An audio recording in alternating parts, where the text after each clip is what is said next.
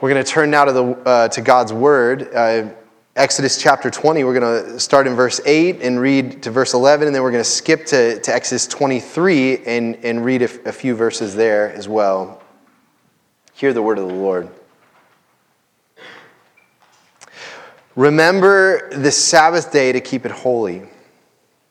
Six days you shall labor and do all your work, but the seventh day is a Sabbath to the Lord your God. On it you shall not do any work, you or your son or your daughter, or your male servant or your female servant, or your livestock, or the sojourner who is within your gates.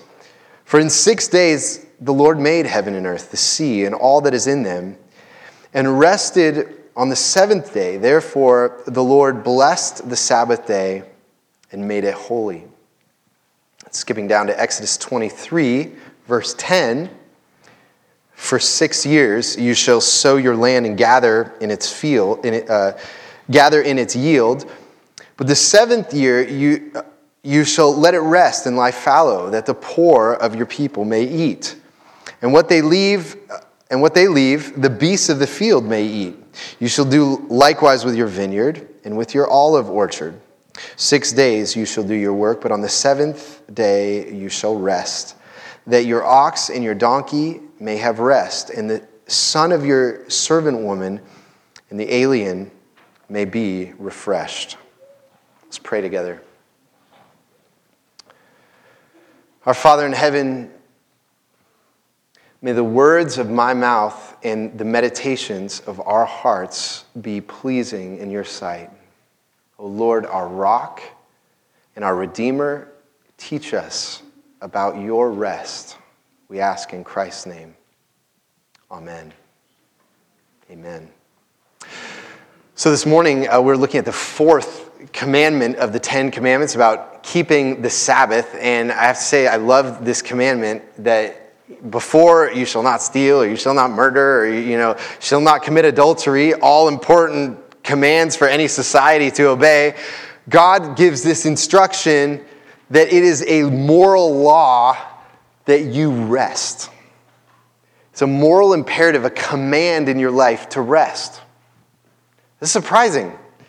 And I think uh, this uh, fourth commandment is important to think about in terms of who this was being said to. This was uh, given in Exodus to the, the uh, Exodus community, the community of the Israelites who had just come out of slavery. And if you imagine that they had any time to rest as slaves, you can go back to Exodus chapter 5 and you can read about the oppression they had and all the burdens that were put on them in Egypt and what good news it would have been, what, how precious this command would be to hear no, you're not slaves any longer. You need to, you're going to take a day of rest, and that's how I'm going to show you that you're not slaves any longer. And I think that this commandment is also precious to us as Christians. Um, the Christian life is a full life. It's, Christian life has a lot of burdens to carry. You know, if, you if you become a Christian, you have all the burdens of regular human life about you. You've got your work and your family and all these things that you have to take care of. And then you have this added burden that, you know, you're a part of God's kingdom and, you know, to serve and to do ministry. And, and uh, you know, I read a, a book uh, several years ago on prayer, and it was by a pastor, and he said, you know, often if someone says, I'm going to give my life to serving Jesus, you will find yourself being very busy because life is already busy, and then you need to care for many other people. You need to be involved in ministries. You got to carry all these burdens. And, uh, but one of the things that I find surprising is that none of the Ten Commandments tell you to do ministry. But you do have a, a commandment that tells you to rest. Why is that? Why would God not command us to do ministry, but He would command us to rest? I'll try to illustrate. Uh, this last summer, when I was on vacation, I injured my back really badly. Uh, I was moving, I was loading up my car and my back seized up. I was excruciating pain. I was lying in the middle of the street and couldn't move. And the week after that, my family and I, we go every year to Lake Cushman, which is on uh, the Olympic Peninsula. And it's one of my favorite things in the world is swim with my children in Lake Cushman every summer. And so we get there and we're all worried that, you know, I'm going to be swimming in the lake and my back's going to seize up and I'm going to drown. And, and should I be swimming? Should I not be swimming? So we made this game where we would practice with the kids. I have five kids.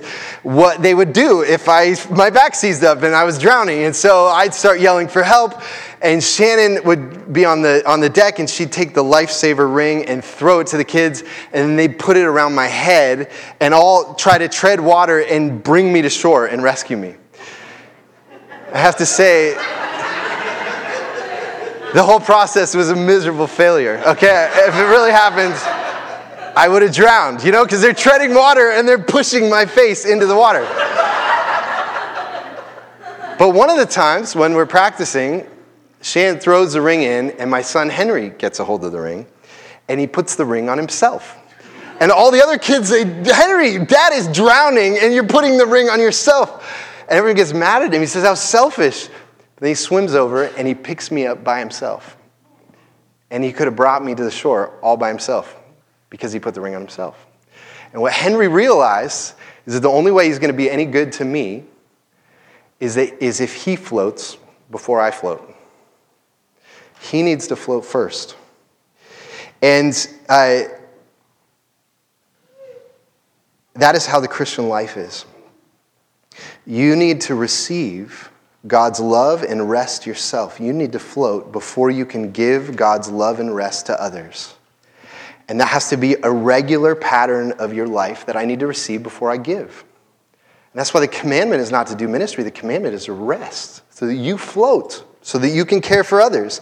And the Sabbath is the life saving ring that God has given to hold you up so that you can hold others up. And it's such a gift um, that you might think, you know, am I really allowed to enjoy this? When you think of what God is giving his people here, am I really allowed to? And you may feel pressure from other people to say, you know, you can't enjoy God's goodness and blessing in your life. No, you, you, there's probably something to do. There's probably another burden to carry, just like the other kids were getting on Henry and saying, how selfish for you to put the ring on yourself. And yet, God has commanded you in the Ten Commandments to receive his gift. So this morning, I want to tell you four reasons why weekly Sabbath is an essential part of your humanity. Four reasons why you will drown without Sabbath.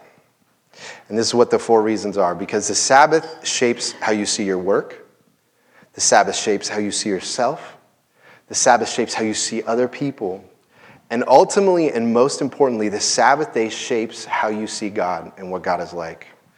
So, four reasons why we need God's precious gift of the Sabbath in our lives. All right? So, first reason is this the Sabbath shapes how we see our work. And I think the main thing that this passage says about work is that work is a good thing, but work is not an end in and of itself. Work is a good thing, but it's not an ultimate thing. And you need both parts of that. So the first thing is that work is good. The Bible dignifies work. You know, some of you may know in, in the ancient world, Greek society saw that work was to be done by slaves. And, you know, people who had real dignity gave themselves to leisure and to thinking. But the Bible is very different. The Bible says we are all made in the image of God, and our work is part of the way we reflect God's as the creator and the maker of things. Using our hands is important. And the assumption of this passage is that we are working. You don't get to this Sabbath keeping until you've done your work, right? Verse 9 says, Six days you shall labor and do all your work. I think it's crucial for all of us to recognize that our work is a deeply important part of our spiritual lives. I think Christians often don't recognize that or even think about that.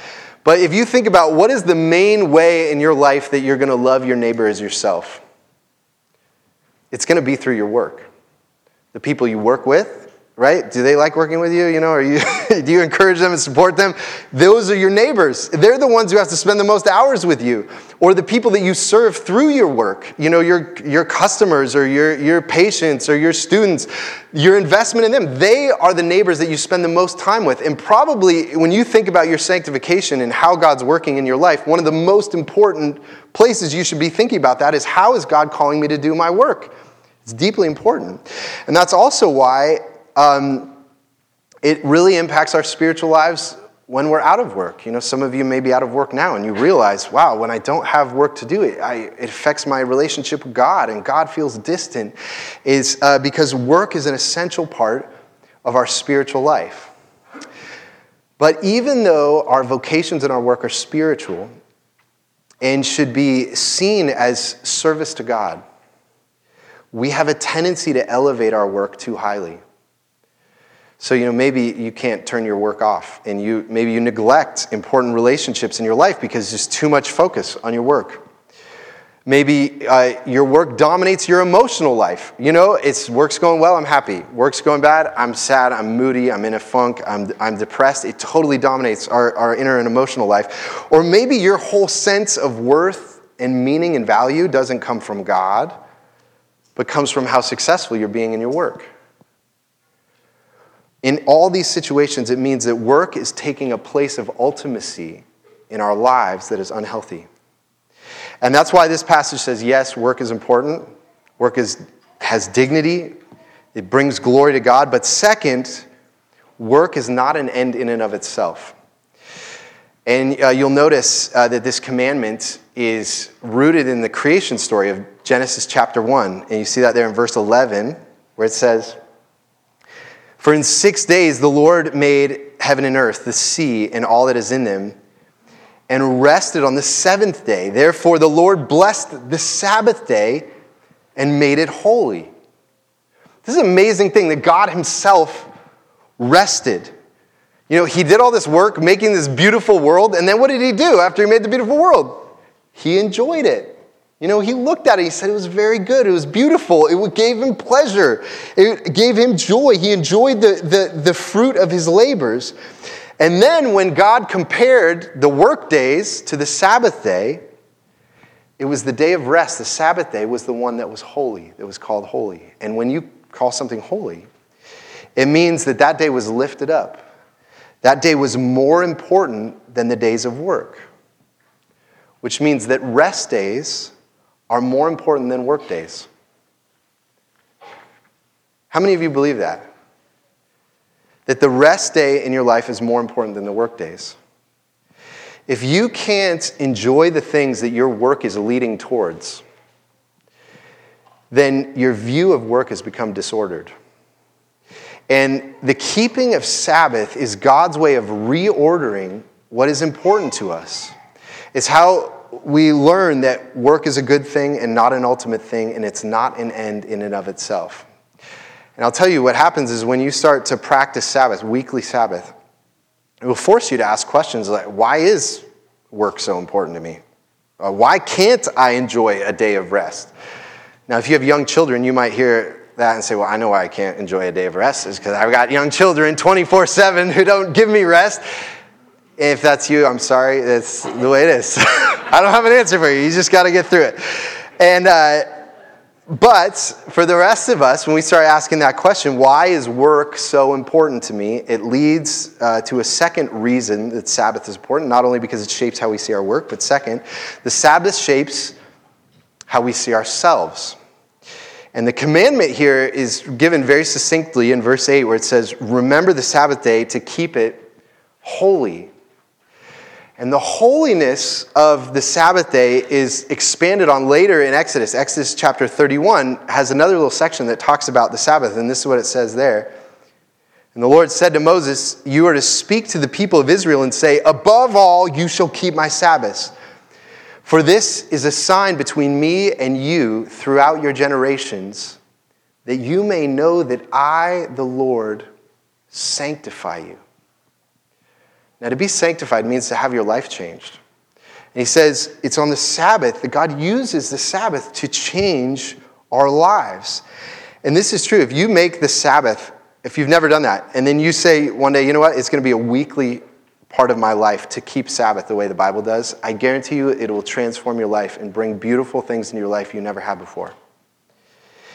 And probably the most important way that it would have transformed the Israelite people who first heard this was that through the Sabbath day, um, where their work stopped, they learned that they are no longer slaves. And, you know, they'd have had it ingrained in them for generations. You know, they had all these labors put on them by, uh, uh, by Pharaoh and by the Egyptians, and it had been passed down by generations. This is who we are. We are slaves. How do you unlearn that you are a slave? The only thing you are good for is what you produce. Um, they learned through the Sabbath that, that they are blessed even when they don't produce. And they are blessed because simply because they are God's beloved children. And you and I need to learn that same lesson about ourselves that our value to God is not based on what we produce. And the way that we learn that is through Sabbath keeping. Your value is not based on what you produce. And you might think, wow, that'd be powerful to know that about myself, that God loves me not based on all the things I accomplish for Him or do for Him, but He, his lo- he loved me first before I did anything. But what does God want me to do on the Sabbath to teach me that lesson?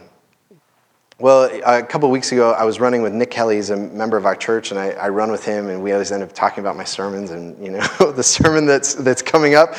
And um, one of the things that we talked about was the topic of margin. And, you know, maybe some of you have had someone say that to you.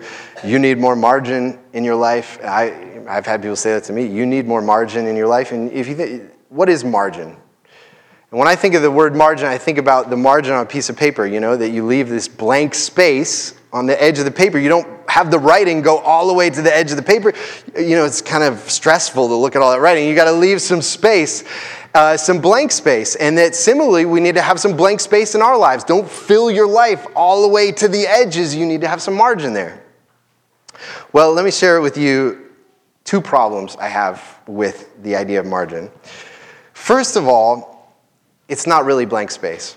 Probably when someone told you that you need to have more margin in your life, they said that because they wanted to fill that margin with something. it's probably them. You know, maybe they had a church ministry they wanted you to do. You know, if you had more margin, you could do this thing that I wanted you to do. Or, you know, your family or, you know, relationships that want to be filled. So it doesn't really end up being blank space. The second problem I have with margin is that even if it is blank space, I, I don't know if this is a personality thing or maybe it's a male thing, but I have trouble with an aimless day. You know, I don't know what we're doing today. There's no plan. And that's what blank space says to me. And I find aimlessness to be um, uh, uh, make to make me restless, not restful. And so instead of margin, I think the Bible says that what we need is Sabbath. And Sabbath is different because Sabbath is something that is much more intentional than blank space. In order to learn to see ourselves as someone that God loves as his beloved child, someone that God wants to give good things to, I think there are a few things in this passage that God says to fill our Sabbath with. What are they? Well, the first, most important thing to fill your Sabbath with is, of course, God Himself.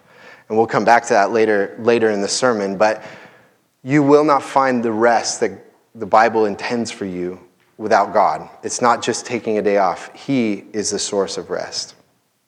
Second thing, though, is a do nothingness. And I, the, the Hebrew word for Sabbath really means to stop or to cease what you've been, whatever you're being, to not do. And, you know, take a nap, sit on the front porch and stare at a tree. I like doing that. Uh, read a book, watch a movie, fiddle around in the shop, you know, with a hobby. Now, you might say, I thought you said you didn't like blank space. That sounds aimless. If the plan is to do nothing, I'm fine with it. As long as we had decided, and there's an intentionality that I know that we're going to accomplish nothing and I'm going to take a nap, then we, we did the plan. It was intentional. And God says you need to plan that into your life. It is not just blank space to be filled. The third thing that we should fill our, our Sabbath with is God, do nothingness, the third thing is family. You see that there in verse 10 where it says, But the seventh day is a Sabbath to the Lord your God. On it you shall not do any work, you or your son or your daughter. If you are a parent, the Sabbath is a time to be with your children and to enjoy them, and it's a time for them to be with you and to enjoy you. And you know, I've often had the thought that I wanted the Sabbath to be the best day of the week for my kids. I wanted to grow up, them growing up thinking that they were looking forward to it all week. It was the day of, you know, we're together, we do happy things. Maybe we have special food. Maybe you buy ice cream on the Sabbath because they know I'm going to get special things on the Sabbath um, because the Lord is good. We worked all week and we're working towards this time of God's ab- abundance to us.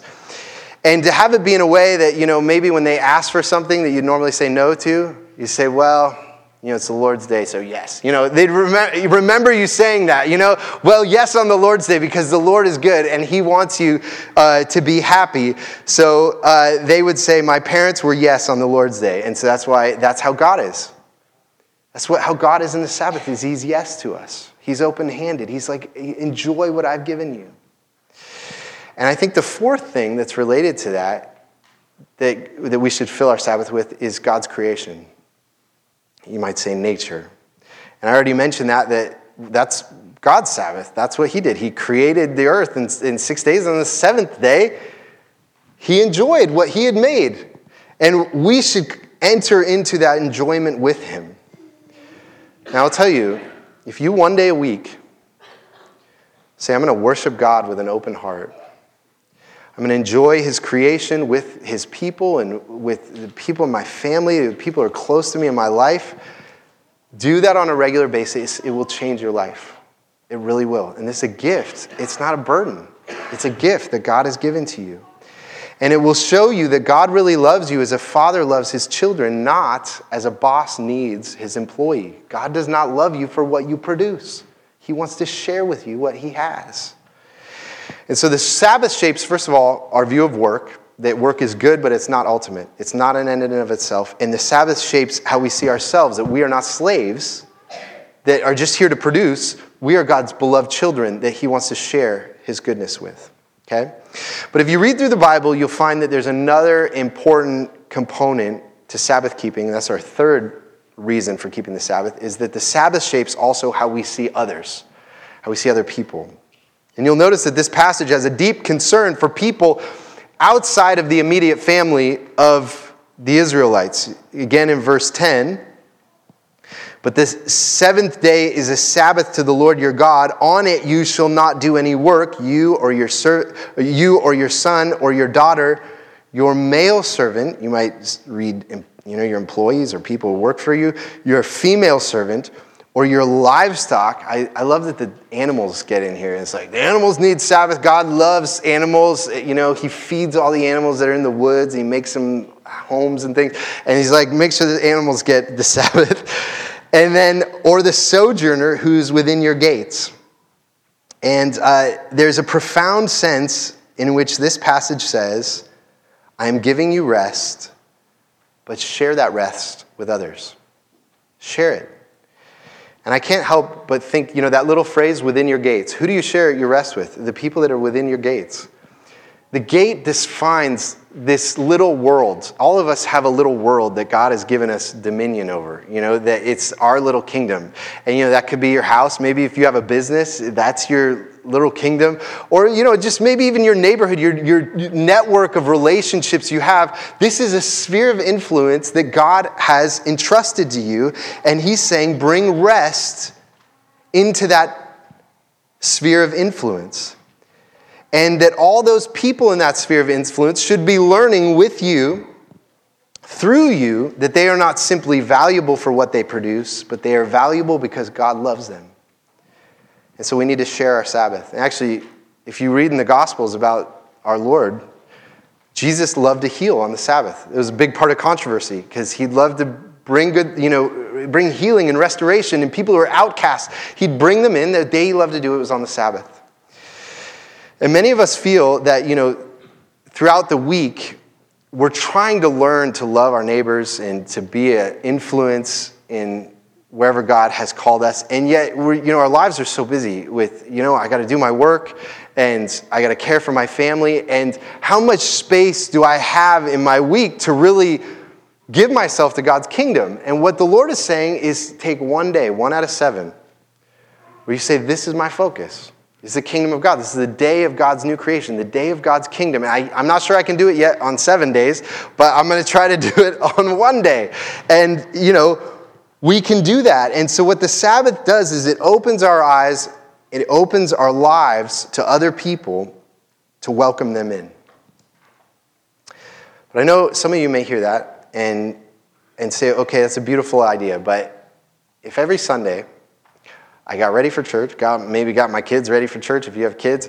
And maybe I served here on Sunday morning, I was volunteering on Sunday morning, and then I went to church and I talked with people for a long time after. And then I went home and I made a bunch of food and I had a bunch of people over to my house and they spent the afternoon with me. That would be great, but the one thing it would not be is rest. and so, how can I have rest that I really enjoy and share it with others? Now, I think you will find some rest and enjoyment in being with God's people. I'm not saying that's not, it's totally not restful, but I think this is a challenging question. I, I've wrestled with it. I'm not sure how to answer it. The Bible is filled with tensions like this. But um, I think one answer to that question could come in the verse that we read from chapter 23. And if you look at that, chapter 23, verse 10 says this For six years you shall sow your land and gather in its yield, but the seventh year you shall let it rest and lie fallow, that the poor of your people may eat, and what they leave, the beasts of the field may eat. You shall do likewise with your vineyard and with your olive orchard. So apparently in Israel, it wasn't just that they had a rest day every week, but every seven years they would have a whole year of rest.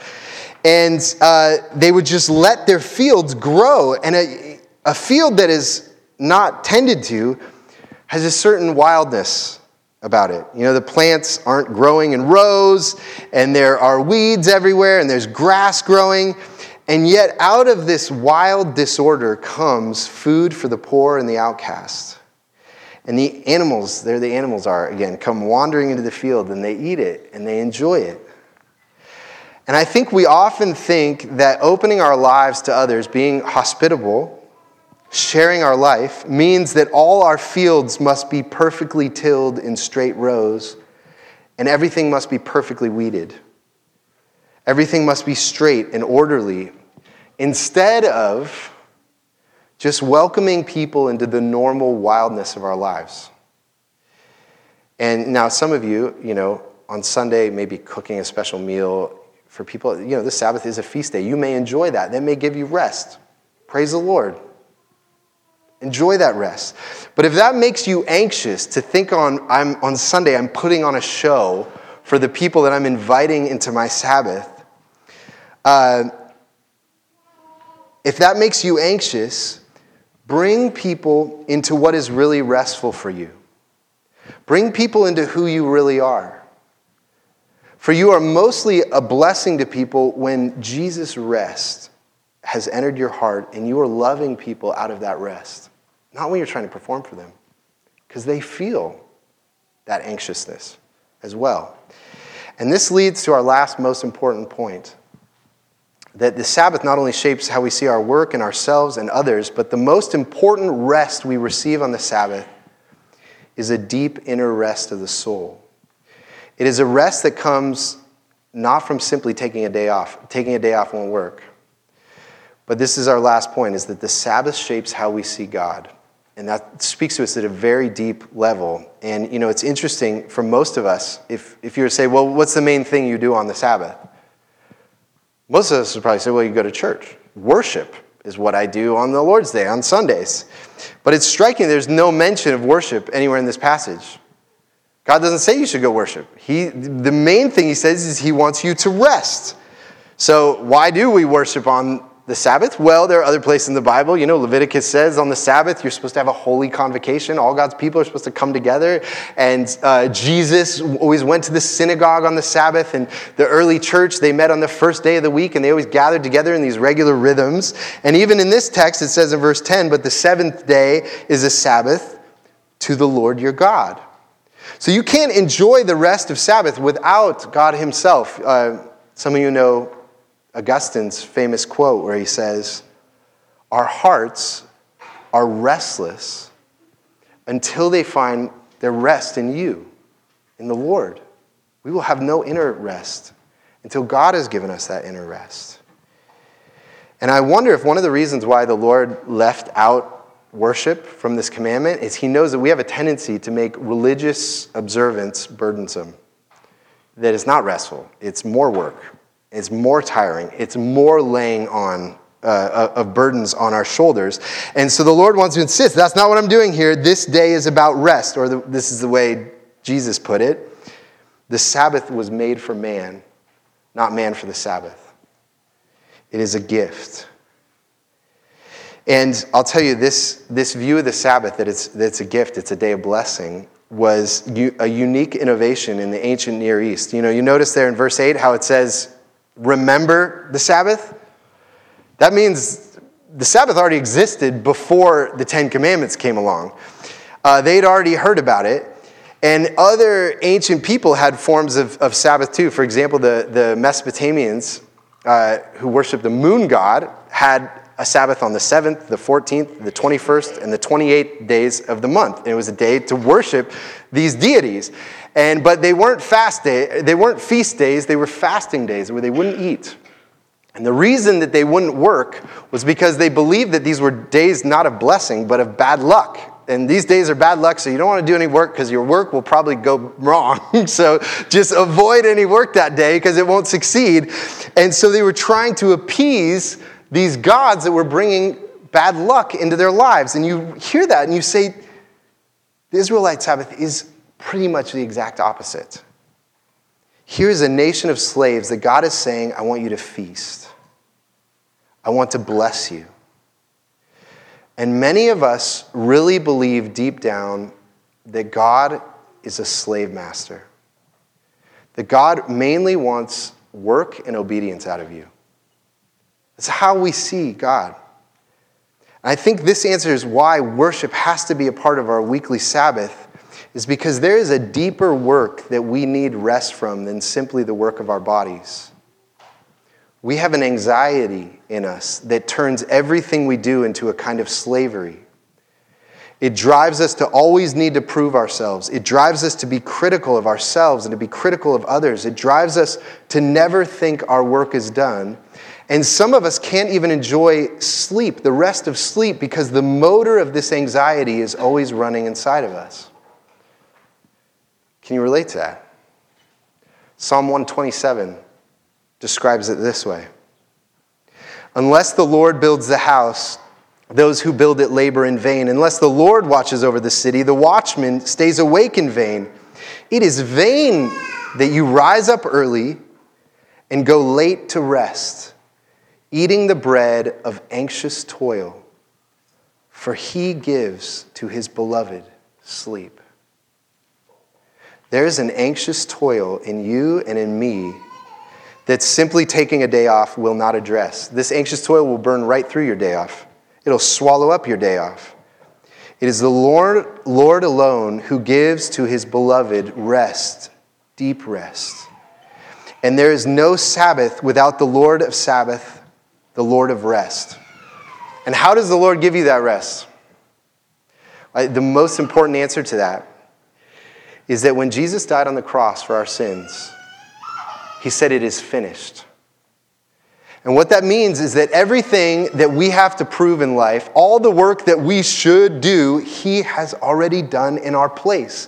And all the work that we have failed in, He has died for. In Jesus, our work is finished.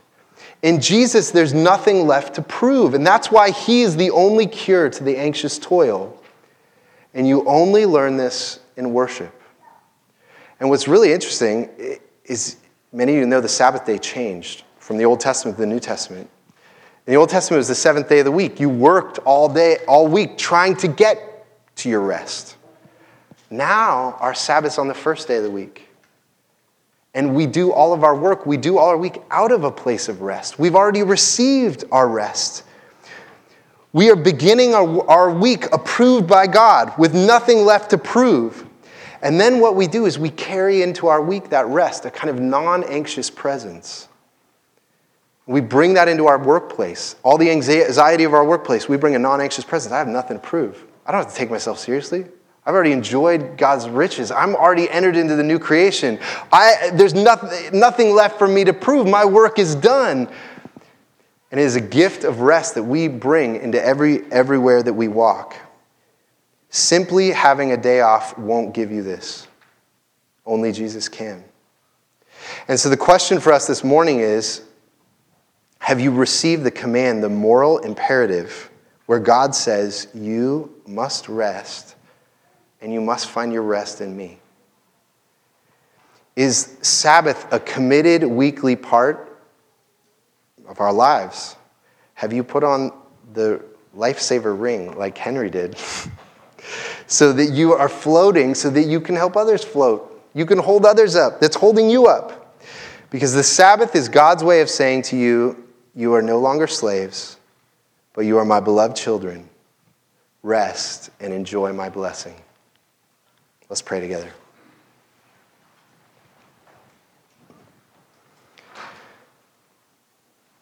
Father in heaven, we praise you that the true and living God is a God who desires to give us rest, to bring us in to your Sabbath rest. Lord, you know how deeply the anxious toil turns and labors in our souls. We pray that you would bring our hearts to Christ, who has said, It is finished. That we might rest in his perfect work and know that we have nothing left to prove because we are approved in him. Speak to us and make us a community that shares our rest with others. We pray in Jesus' name.